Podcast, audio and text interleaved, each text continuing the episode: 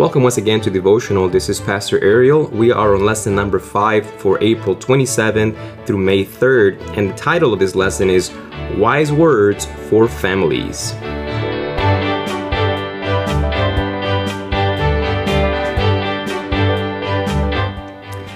Yes, that's the title, Wise Words for Families, but I put AKA.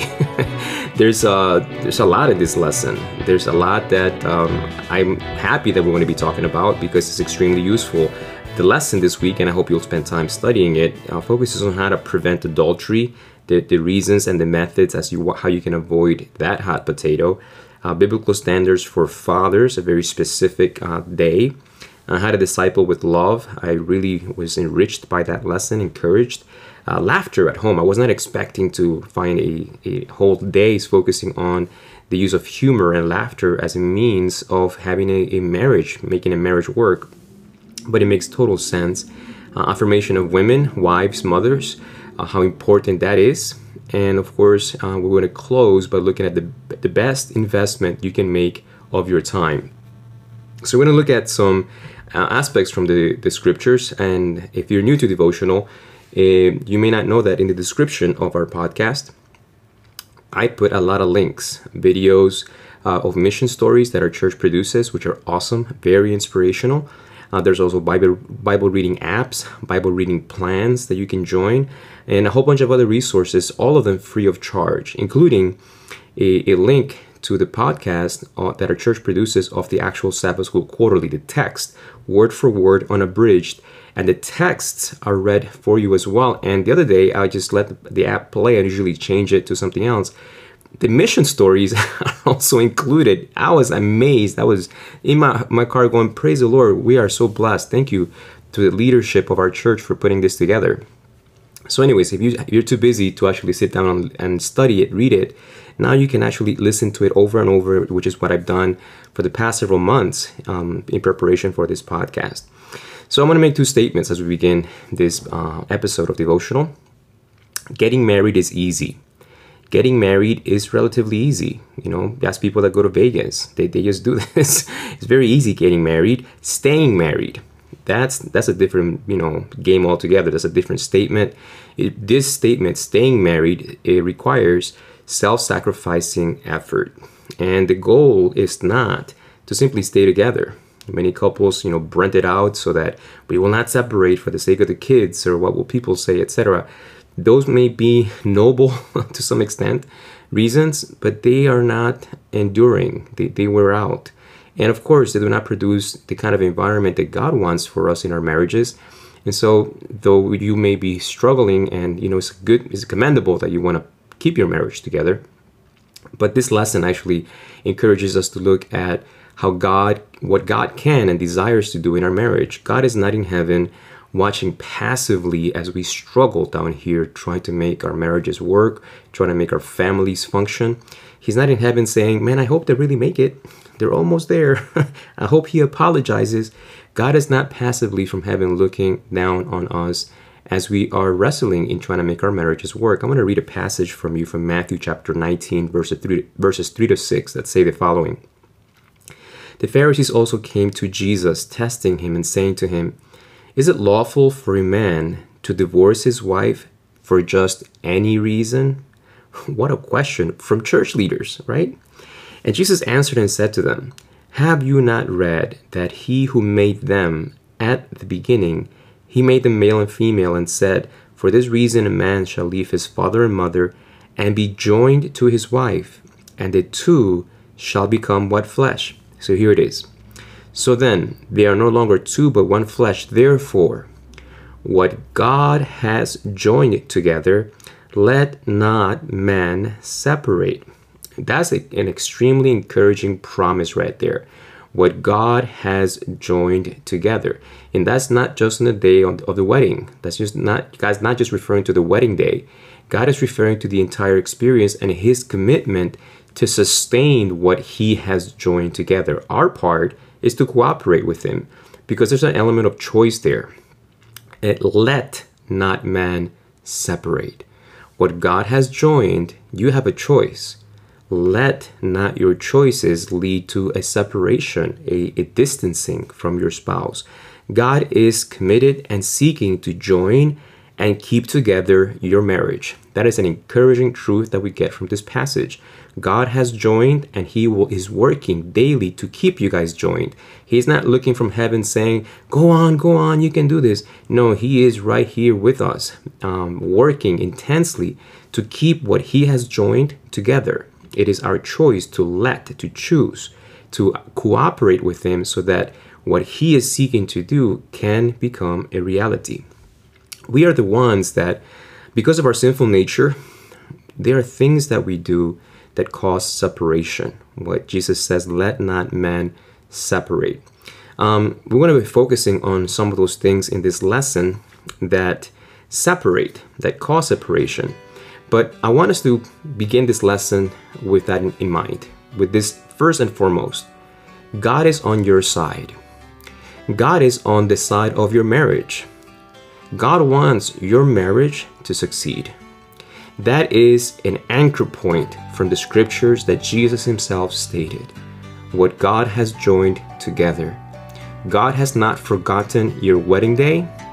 He keeps it first and foremost in his mind every day because he is the one that joined you. And today he is working to keep you together.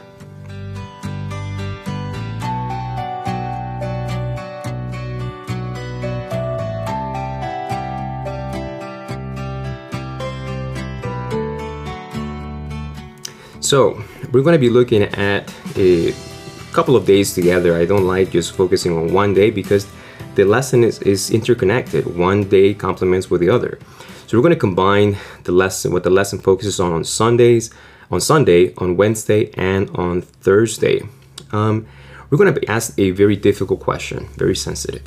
What causes individuals to choose to enter into extramarital affairs, to commit adultery, to cross that boundary? At the root of it, I, I as, as I chewed on this, as I looked at the scriptures the lesson points to, I came to at least three major things that can cause me, compel me, motivate me to cross boundaries that will lead me to into adultery. And those three things that I, I concluded were self-deception, forgetfulness, and a wrong placement of priorities. Um, when when Jesus spoke to this these religious leaders, remember the question: uh, Can we just marry? Can you can we divorce uh, for just any reason? and Jesus' response addresses, I believe, all of these things. You are self-deceived. You have forgotten, and your priorities are completely out of whack. Um, later on, they, they actually use scripture to argue with Jesus because they get Jesus' point. No, you cannot just divorce your wife for any reason. So they, they counter with, but Moses allowed us to get divorced. And Jesus' response is powerful. He says, because of the hardness of your heart. Because of the hardness of your heart, and sin does that. Hebrews 3.13 tells us that sin is deceitful and it hardens our hearts. But how, right? And I believe that there is this element of self-deception, an element of forgetfulness, and an element of putting our priorities where they ought not be.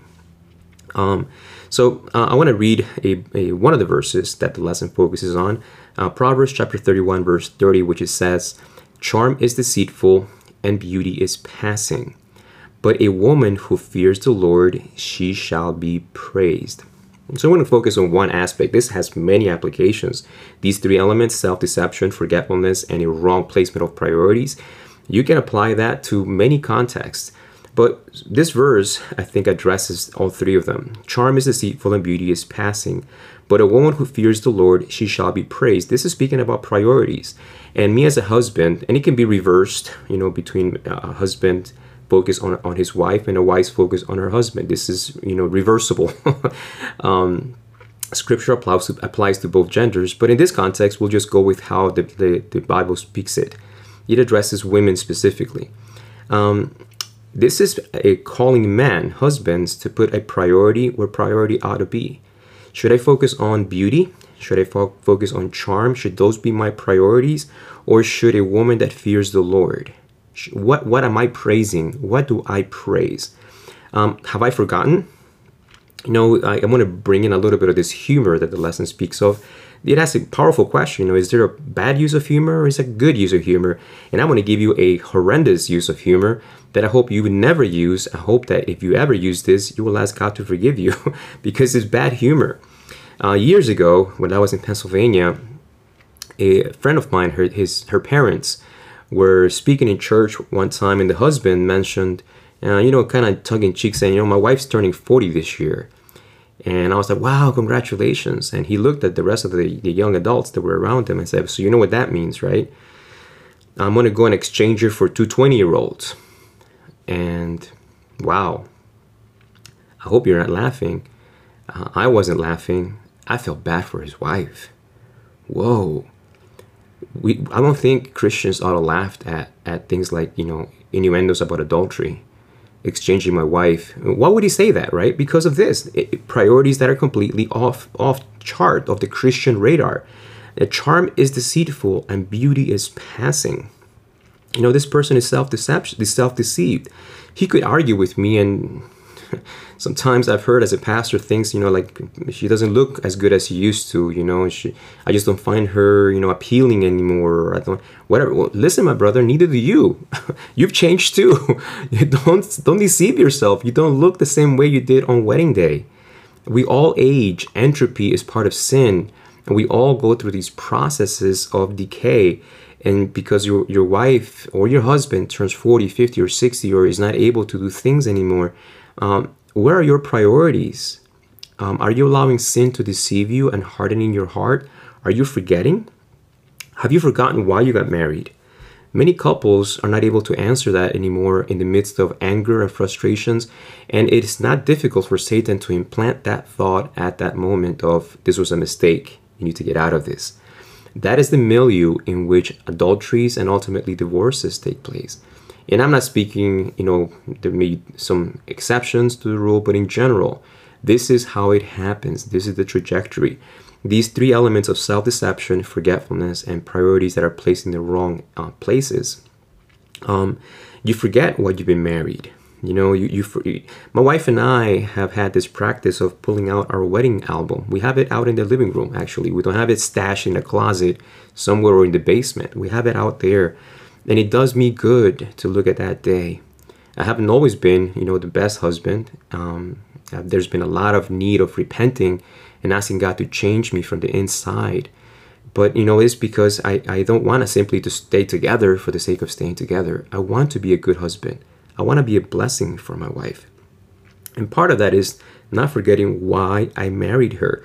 One of the things that attracted me the most about Darlene was her commitment to the church that's what I had been looking for someone that was wholly given. You know, she, she, was not a daughter of a pastor, but she was a daughter of a head elder, which is very similar in the Caribbean and other countries. Um, so she grew up with church being the hub of her life and the investment of yourself and your career and your resources. I wanted that. I didn't want to ha- have a spouse that at every turn will always be asking, Are you going to spend that again for the church or is another meeting at church? but rather one that understood of our investment for ministry for the kingdom of God. And when I saw that in my wife, it reminds me, you know, she's attractive, she's beautiful, but it was her her character, her fear of the Lord, her commitment to Jesus Christ. That is what drew me to her, her love for prayer and her, you know, not being embarrassed to take risks for God. One of the times that I went to visit her, I rented a very expensive car. Actually, I didn't rent it. The car that I had rented had been rented out uh, for someone else, and so they, out of kindness, they upgraded me. And the only thing available was an Infiniti. Uh, Infiniti, I don't even know what it was. It has like a letter and a number, Q something. It was huge. Had a sunroof. I was like, ooh. Of course, you cannot impress a date with a rental rental car.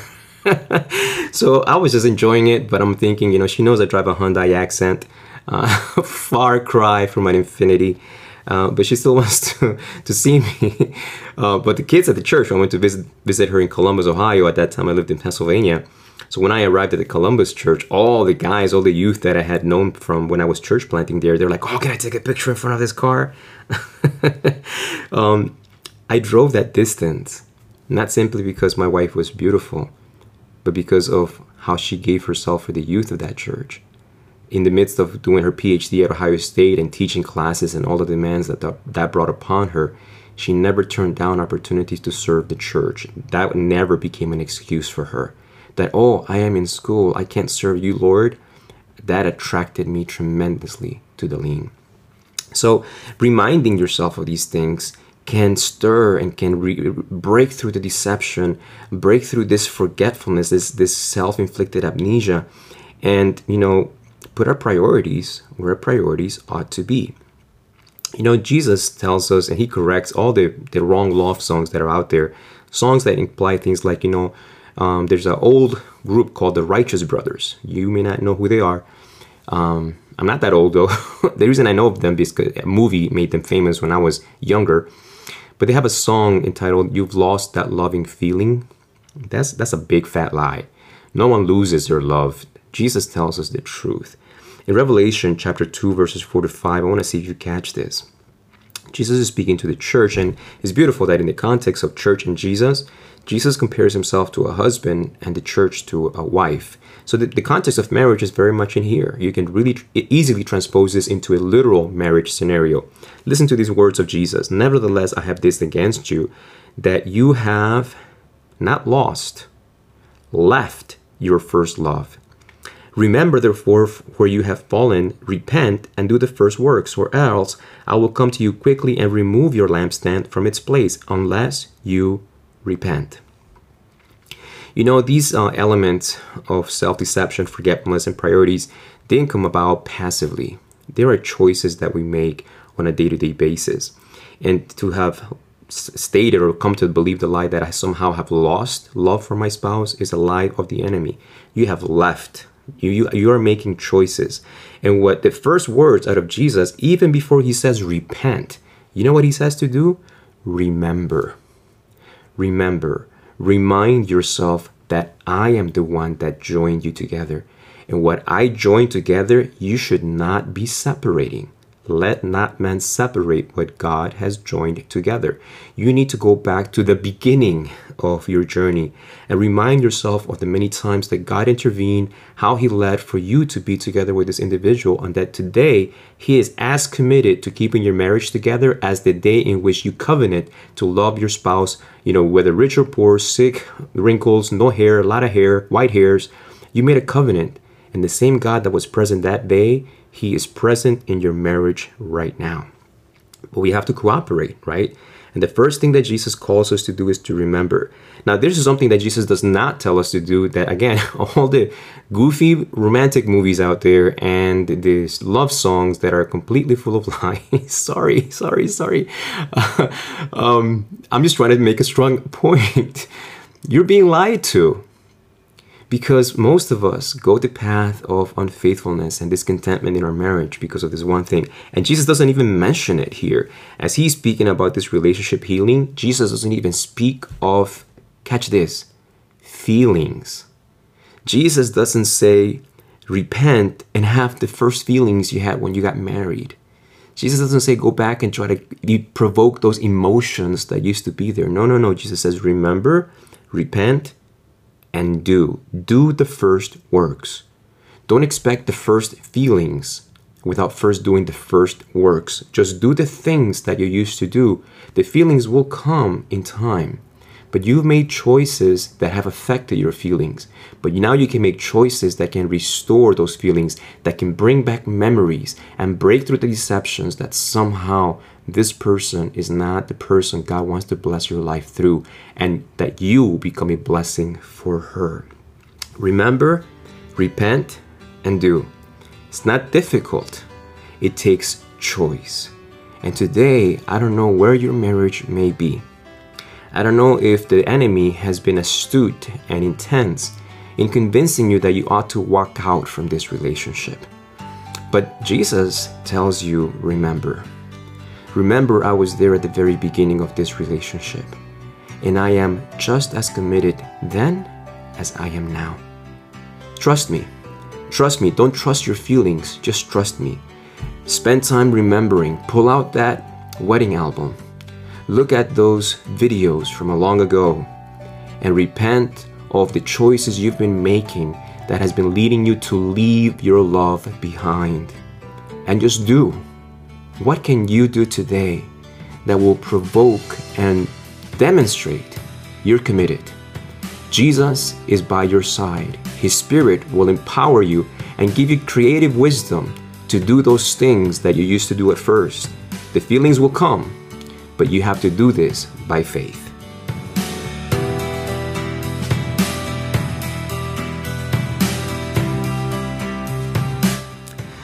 So let's continue exploring how we can cooperate with God in keeping our marriages together. And we're going to continue. We're going to have just this segment, just one more, and the podcast will conclude. Um, for this segment, I want to combine Tuesday and Wednesday together. You know, we have this element that marriage is challenging in and of itself, and then you add into that mix children. and it can get really fun. the stressors just go exponentially, right? Um, you, you add layers in many aspects of your life. You know, having children puts stressors, demands on your resources, your resources of money, your resources of time for sure, your resources of emotions. You know, this is one of those things in which children can really test and cause you to live by faith and not by feeling. um, I remember Darlene and I, as Gianna got older, before we had Anaya, we had a hard time finding time for ourselves, for us to connect, for us to eh, be able to spend time with each other, not just catching up on bills and what are we going to do tomorrow, but just each other. And now, as, as I've repented of many of my past mistakes and wrong approaches to marriage, I, I'm really looking forward to those moments with my wife more than ever. And I'm realizing that having now a two year old repeats some of those same, same things in the past. Thankfully, the sisters can sometimes play with each other. But it, either way, it does put a demand on your time, your resources, your energies, your emotional uh, um, resources. So, one of the things that we've discovered uh, and that we're learning uh, as well is discipline. The way we correct and discipline our children can sometimes make it easier for us to find time, those pockets of times for each other as we empower our children, as we cho- choose, you know, at their level to begin to guide them into the path of helping be members of the home with chores and things like that. Of course, as a two year old, there's not that much you can do, but you can teach obedience, patience, those kind of things. But um, we don't have time, and the lesson doesn't spend much time on this. Um, I think it does later on. Um, but for now, just two words, two small words uh, discipline and punishment those two words sometimes, though we know they're different in our experience, sometimes they can get confused. And discipline needs to be always attached with this in mind. It is a, a something that requires a long-term commitment, a long term of time commitment, meaning discipline does not expect immediate results. It, it, expects results, but discipline knows that you will not achieve everything you, you wish or hoped for that's this time, at least not in, in every aspect. But discipline doesn't focus on the moment right now. Discipline looks for the long haul. Discipline looks beyond this week, beyond next month, beyond next year. Uh, punishment does. Punishment is short term. Punishment is about correcting what what is before me and getting my kids out of my hair. You know, I just want the, the yelling to stop. I, I just want them to do their homework. I just want them to stop fighting. Well, punishment will bring immediate results of what we want, but the negative long term benefits will be extremely poor, if any at all. So, uh, as one of these uh, podcasts that I'm listening to in leadership says, uh, you have to choose your pain. You have to choose your pain. And discipline requires some discomfort, definitely does. But as I'm seeing, I saw my, how my wife would choose to consistently discipline Gianna um, I was already there to, you know, pull out the chancleta, which is the Spanish slang, or not slang, but the Spanish word for the flip flop, which, you know, is just an instrument of punishment. uh, we jokingly call it the instrument of righteousness, but it's not. It's an instrument of punishment that brings immediate results. But immediate results do not always equate to what Christians are, ought to invest themselves in, which is, in, in two words, character development. That's the long term commitment that I was referring to earlier. And that's what discipline focuses on shaping, molding the character of our children beyond an immediate response of behavior that is done without engaging their reason and intellect at their level, at each level. And I'm amazed at the brain that, my, that God has given my wife. And I've seen her investment in Gianna, and I see how Gianna thinks, thinks through now and begins is beginning to make choices on her own, which is beautiful. So for me, I, am watching my wife and I'm realizing this is way better than the, the immediate results, the chancleta, you know, and in your culture, if you're, well, even in America, you know, the belt, you take out the belt. Um, those may have immediate results, but the, the long term, you know, you cannot just always use corporate punishment and expect character development. God certainly doesn't do it like, like that. And he becomes the, the ultimate model for us. Um, for me, um, when I was a bachelor, uh, I I used to I remember giving parents advice, and I hope that they've the Lord and His Holy Spirit has just completely given them amnesia, immediate amnesia as soon as I would leave their homes because the advice was horrible. As a bachelor, I was all about you know the immediate results, just personal comfort. When I have children, I want to have children that will not that will act as if they I don't have children. I want I want them to disturb as least as possible my life, my my space, my possessions. you shouldn't have children if that's what you want, right? Because that's not going to happen. Your children will invade every nook and cranny of your life. And to try to create those boundaries or expectations, you'll resent your kids. Children are not pets. I'm going to say it again. Children are not pets. We're not seeking to train them to potty train. We're not seeking them so that they can just sleep through the night. That's not the goal of parenting. You know, eh, and again, I, I say that eh, with, with deep conviction that you have to search your own heart as to why you're doing what you're doing with your children. Because if you're choosing the path of discipline, you may not get what you want right away. You may not get what you want, or maybe you shouldn't want those things right? How should I expect my one year old to sleep through the entire night? Maybe my one year old is different. You know, just because a book tells you these are the steps so that the baby can sleep through the night within the next six months. I, I remember having a book like that and I didn't read it. And I'm not re- I don't say I'm not reading it because the book is wrong, but the Holy Spirit convicted me that my motives were wrong. I wanted I wanted my space, my comfort. I wanted my wife back with me. And that's all self-centered. And if there's one experience that will evoke and demand from you a self sacrificing attitude consistently, is having children. And because it is more than just about your comfort level, mom or dad, it's about their character development.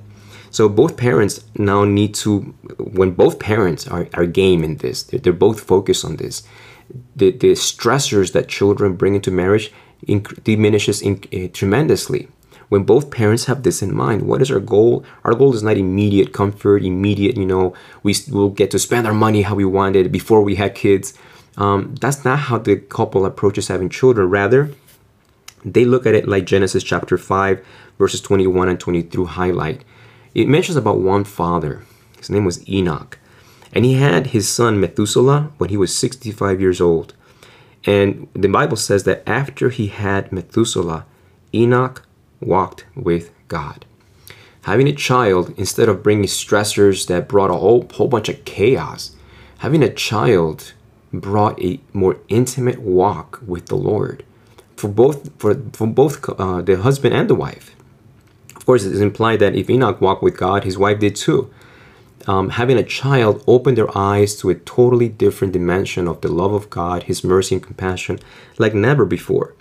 And greater intimacy with God, in turn, yields greater intimacy between the two spouses. You begin to realize that God works in His providence to provide those pockets of times between the husband and the wife, and that those pockets of time become tremendously intimate. Not simply because there's an opportunity for physical intimacy to be experienced, but because the whole time spiritual intimacy has governed the, the atmosphere of the home. You know, physical intimacy is an expression it, it very seldom can create intimacy. Sexual intimacy is an expression of something that's already there. And your connection with the Lord for the sake of your children will bring that strong intimacy of union and focus. You're both with this desire to see your children in heaven, to see your children become instruments of righteousness for the kingdom of God, and that compels and it diminishes a lot of the annoyances and burdens that, that accompany with being parent. It doesn't mean that sometimes you're not pulling your hair, but this is a different feel. And if, you, if you've had this experience, you know what I'm talking about in that you know you're not parenting alone. You're not, you, you know that the grace of God is with you, that His Holy Spirit is cooperating with you as you're trying to reach not simply the behaviors, but the root problem of your child. You have given birth to an individual that sin controls his thoughts and feelings. And you, as a parent, are trying to use not force but love to mold and shape and, and redirect this little being that has no inhibitions. All his self selfishness will be out in the open. All of his pride and egocentrism will be out in the open. And you with love will try to affect and reshape that by your love. You know um, parents will daily seek to trust in the lord with all their hearts.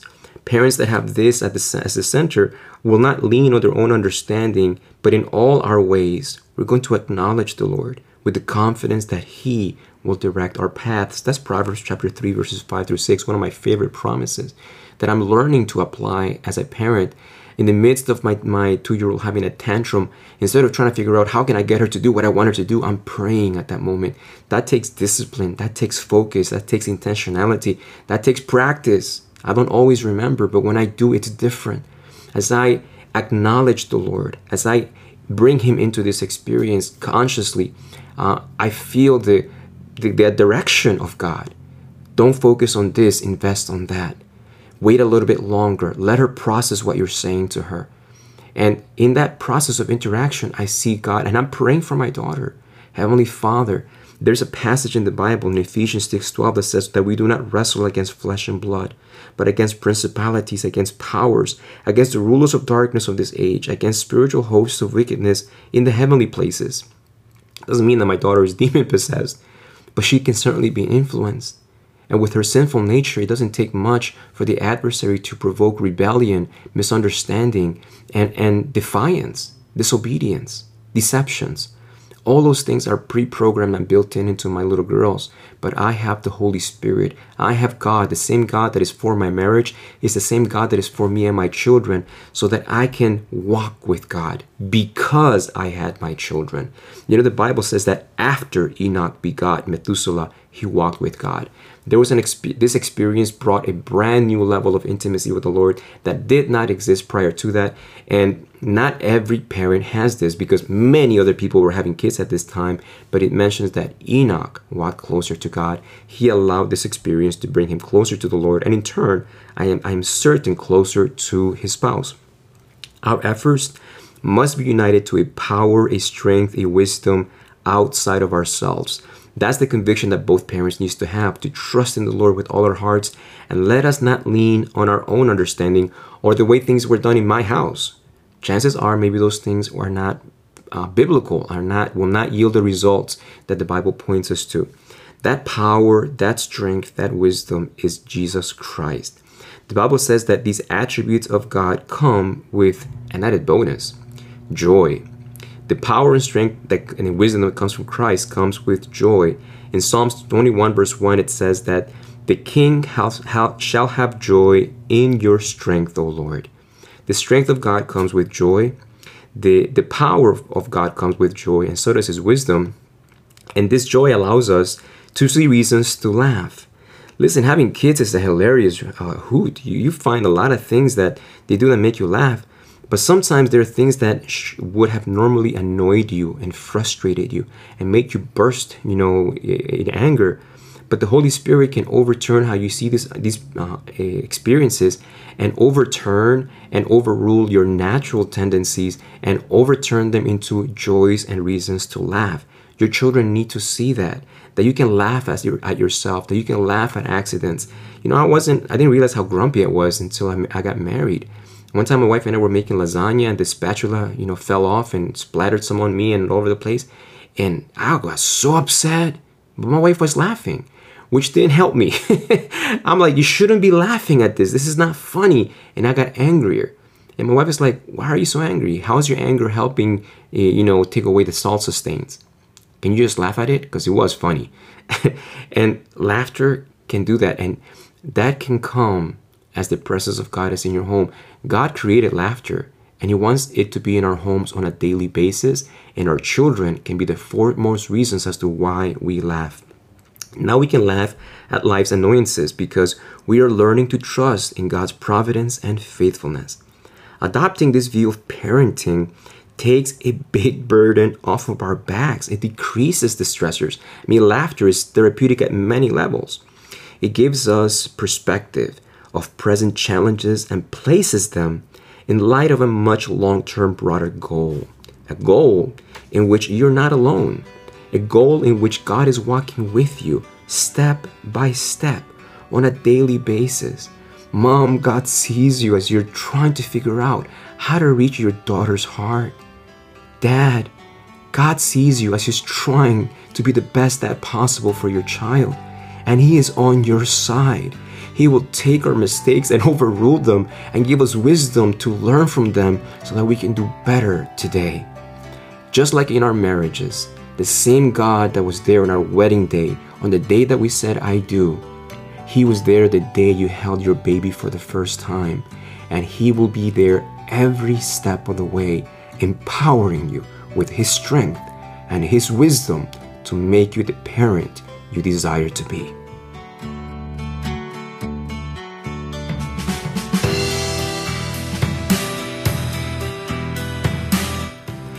One last thought as we conclude this episode. It will be a short one. Uh, it comes from the lesson actually, and it just it just convicted me. It's beautiful. It's um from Mondays. Uh, that's all we're going to focusing on at this last one. Just Monday's lesson. It says actually Friday too. It says in the end, the most important thing a father can do for his children is to love their mother. His faithfulness and continuing affection for her or the lack of these have a telling effect upon children's well being even into adulthood. And how to do this, right? I's gotta love her more. We talked about, you know, the, the remember, repent, and do. But there's one more thing in our busy culture that I want to bring from Friday's lesson. It's, it's from the Seventh day Adventist Bible Commentary, volume, uh, volume 3, page 1157. And it says this Christian, and in this case, Christian fathers, should be careful that they keep their heart with all diligence. They should cultivate a love for meditation and cherish a spirit of devotion. Many fathers seem to begrudge moments spent in meditation and the searching of the scriptures and prayer, as though the time thus occupied was lost, was a loss of time, a waste of time. I wish you could all view these things in the light God would have you, for you would then make the kingdom of heaven of the first importance. To keep your heart in heaven will give you vigor to all your graces and put life into all your duties. To discipline the mind to dwell upon heavenly things will put life and earnestness into all your endeavors. We are dwarfs in spiritual attainments when we think it a loss to spend time in prayer and meditation. So, as we conclude, I want you to consider what do you consider the best investment of your time as a husband and wife, as a mother and father? Reading books about parenting is important, but sometimes we don't have time for it. But time for prayer, time for meditation on the Lord, time for meditation on that God that tells you, Remember, I was there that day, you said, I do. I was there that day the baby was in your arms. I was there the day you saw the sonogram and you wept. All your dreams and desires came true. I am still with you.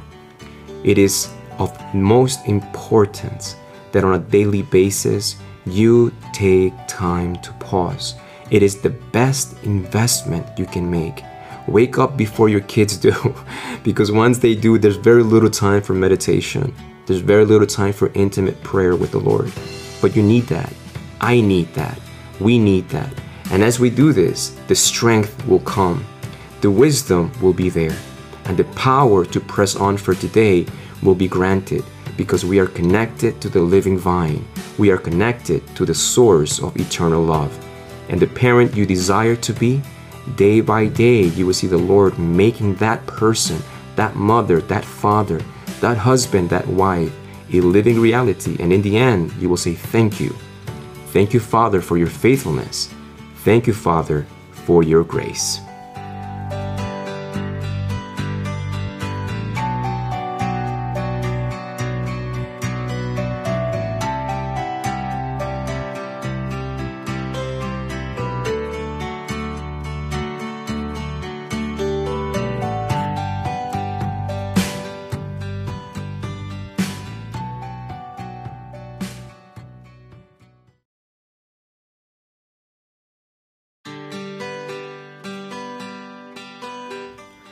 I sincerely hope you received a special blessing from today's episode on devotional. I pray it has inspired you to turn the study of God's Word into a daily habit, as well as using the study tool of our Sabbath School lesson. If you haven't yet subscribed on iTunes or whichever platform you listen in, would you please do so now? This way, you will be notified each time I publish a new episode. It would also mean a lot to me if you would leave a rating and a review of this podcast. You doing this will help others discover the spiritual resource. I would really appreciate this. I would love for you to connect with me through my Facebook page, Devotional Podcast. There's a link in the show's description that will take you there. I will regularly post additional resources there as well. It would be so good to hear what you like and what I could do to make this podcast a bigger blessing for you. Lastly, would you consider making a monthly 99 cent contribution to this podcast? It would help offset the long term cost of producing each episode. Thanks again for listening. Look forward to our next time together in the next episode of Devotional. Until then, this is Pastor Ariel inviting you to devote all you are and all you have to our Lord Jesus Christ.